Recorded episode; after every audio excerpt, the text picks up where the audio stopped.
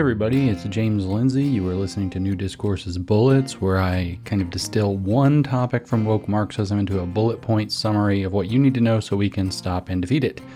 And due to many, many, many requests to do this, today I'm covering the idea of resilience. Now I have to narrow this down so I cover only one topic I'm covering emotional resilience in education. And the reason that I'm narrowing it down is because there's also the idea in the World Economic Forum of creating resilient systems, which means ones that are under their control.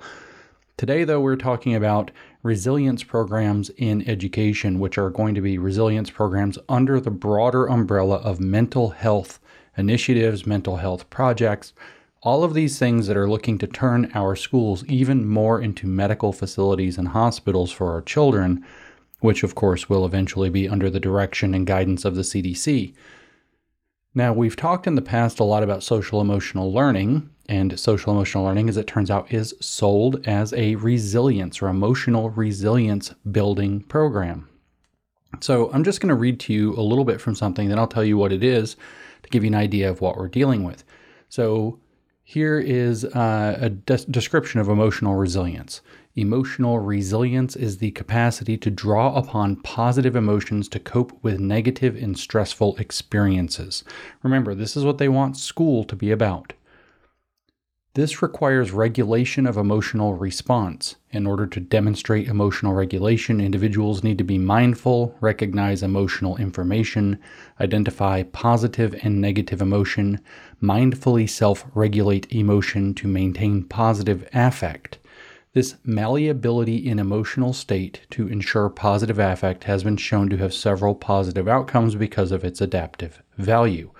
So, the goal is to create a malleability in an emotional state to ensure positive outcomes under certain stressful circumstances. They bill in this same piece social emotional learning as a fundamental skill building arena in which uh, emotional resilience can be developed as an educational project. So, again, this is the schools teaching your children emotional resilience. It says social and emotional learning, SEL, has emerged as competencies through which individuals recognize and regulate emotions, identify positive purpose, demonstrate empathy for others, take constructive action, and promote human flourishing. With origins in emotional intelligence, SEL skills are powerful competencies since they have been shown to A. facilitate learning, B. build emotional resilience, C. Promote pro social behavior. And D. Instill pluralistic thinking. Now, that all sounds okay until you realize, like always, every woke term conceals an agenda. So, what is social emotional learning geared for emotional resilience aiming to teach? Regulating emotions. Well, that can mean a lot of things. Let me give you an example. Back in the day, we used to have to deal with Robin DiAngelo's theory of white fragility. Well, what is the opposite, the antonym of fragility? well, it's resilience, isn't it?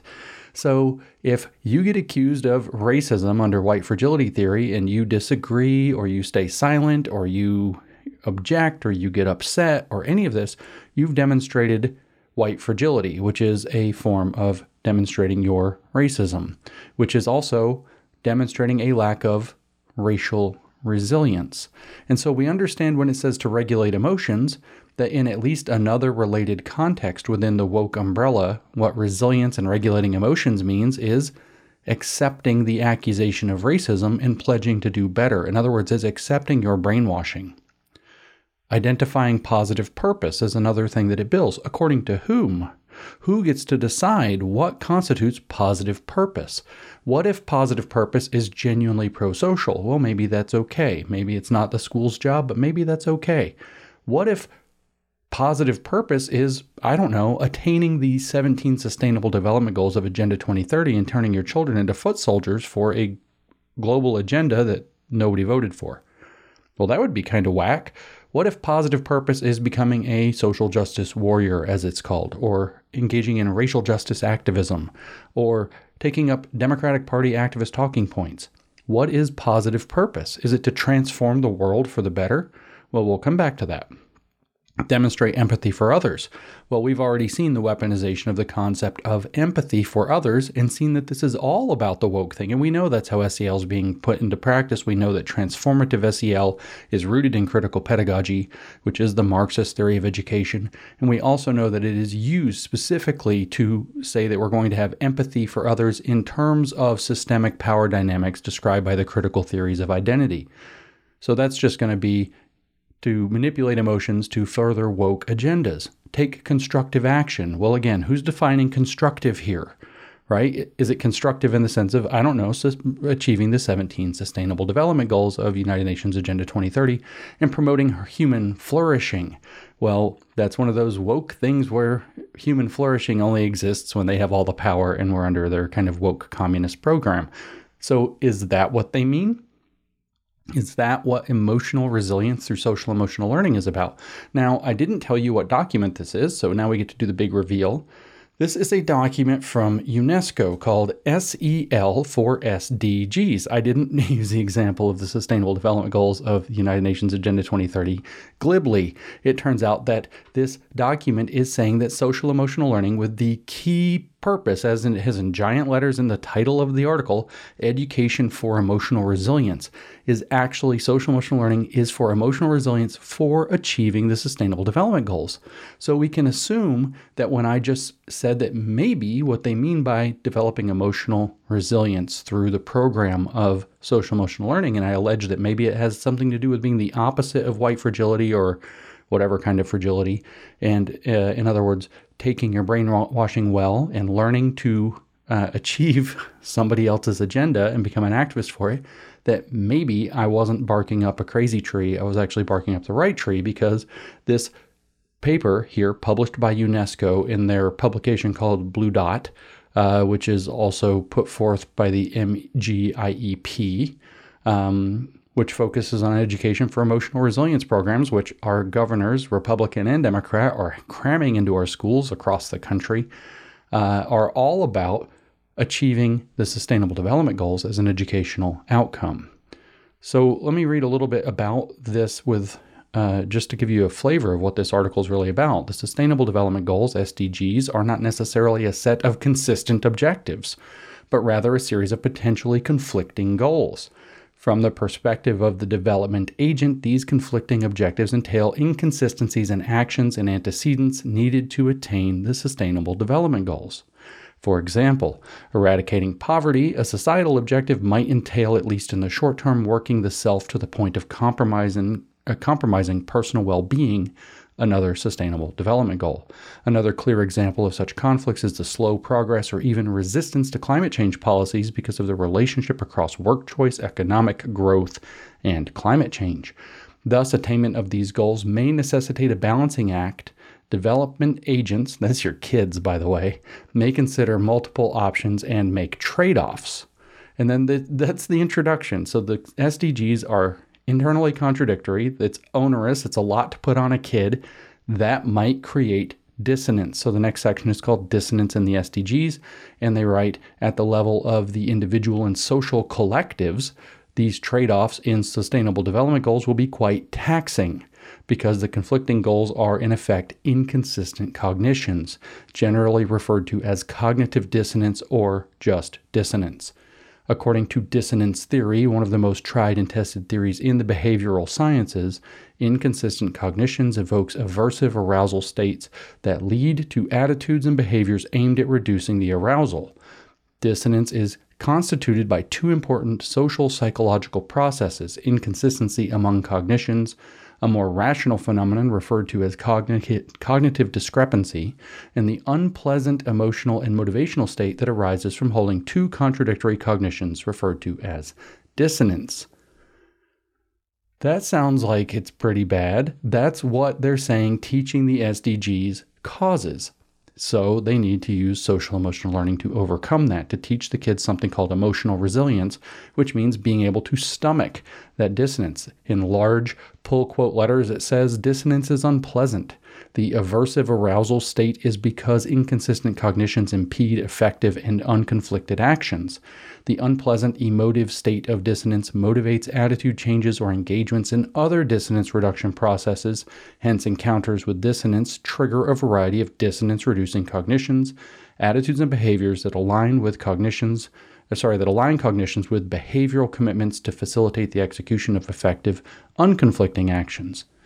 For example, it has been widely demonstrated that following a dissonance triggered decision, people alter their attitudes to be more consistent with their choices.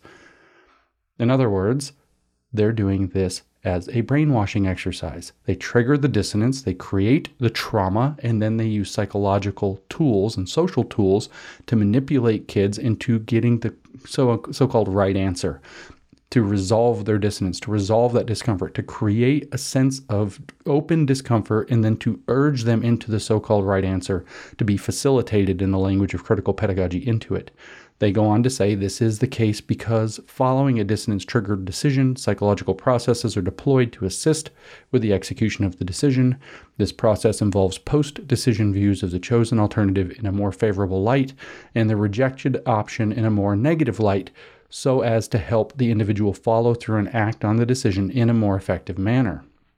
So, that idea that in critical pedagogy, the instructor becomes a facilitator into correct understanding, right human relations or whatever, and into correct action becomes a tool for brainwashing. And they say that dissonance has important implications for the attainment of the sustainable development goals. It strains development agents' rational cognitive discrepancy and emotional aversive arousal capacities to reflect, self regulate, and act in pursuit of the attainment of those goals. So, this is what this is really about. This is what SEL for SDGs is about. This is why, in fact, this is the section in which they talk about the emotional resilience, which is where I started. Emotional resilience is the capacity to draw upon positive emotions to cope with these experiments experiences. Sorry, the this requires regulation of the emotional response. In order to demonstrate emotional regulation, individuals need to be mindful, recognize emotional information, identify positive and negative emotion, mindfully self regulate emotion to maintain positive affect. Blah, blah, blah. And social emotional learning is designed to do it. So, what do they mean when they say that social emotional learning is for attaining the uh, emotional resilience necessary to achieve the sustainable development goals. That's what they mean by resilience. What they mean is that this is a brainwashing program that teaches children to recognize and regulate emotions. They don't spaz out when they're having this put on them. Identify positive purpose. In other words, be directed into believing that this is a necessary thing to do that brings them self esteem and value. Demonstrate empathy for others according to the contrived terms of sustainable and inclusive dynamics. Take constructive action according to the directions of these activists and promote human flourishing as defined by the United Nations and its Agenda 2030. So, resilience is a code word that means taking your brainwashing well. Social emotional learning is a tool used in the schools explicitly to facilitate emotional resilience in children while being asked very specifically, unambiguously, while being asked to become activists on behalf of inherently nonsensical and self contradictory and onerous and even impossible demands for activism, like eradicating hunger, eradicating poverty totally, working to save the climate, but also to have well being, blah, blah, blah. Resilience programs in education are a code word that means taking your brainwashing well, teaching children to accept their brainwashing into activist agendas, whether that's diversity, equity, and inclusion agendas, whether that's belonging agendas. We all just want a place where everybody feels like they belong, which is woke nonsense. Or actually, it's not woke nonsense, it's woke Maoism, is what it is, as I've explained in other places. And finally, to achieve the Sustainable Development Goals. Like I said, the resilience program is like a hamster wheel. They actually put these demands on the kids and then they use the social emotional learning to show that the kids are having emotional ch- challenges, and then they use social emotional learning to get them to take their brainwashing well to overcome those emotional challenges and direct them into activism by activating their social and emotional concerns and fears and the cognitive dissonance, just like they described. And then they say, oh my gosh, the kids are all stressed out. We need more resilience programs. The kids are stressed, they're anxious, they're depressed. This isn't sitting well with them. They're breaking down. We need even more resilience programs. That's something I described in a previous past, a previous episode of the podcast called uh, something like um, the SEL cycle, where they do SEL to break kids and then use the broken kids as evidence that they need more SEL to fix the kids in a cycle that goes on forever. This is what emotional resilience and these resilience programs under the mental health umbrellas in schools are about. They are about teaching kids not to be fragile, where fragile is understood in the same way as white fragility, but for the broadest activist agenda. So they're teaching kids to be activists, realizing that this upsets the kids in a variety of ways, including inducing cognitive dissonance when the activism itself doesn't make sense. And then they use that as an excuse to teach them to swallow their brainwashing better. That's what resilience is about. When you hear the word resilience, you need to think of the concept, the very fraudulent concept of white fragility. And remember that the opposite of fragility is resilience. And that's what they're actually teaching, taking your brainwashing well.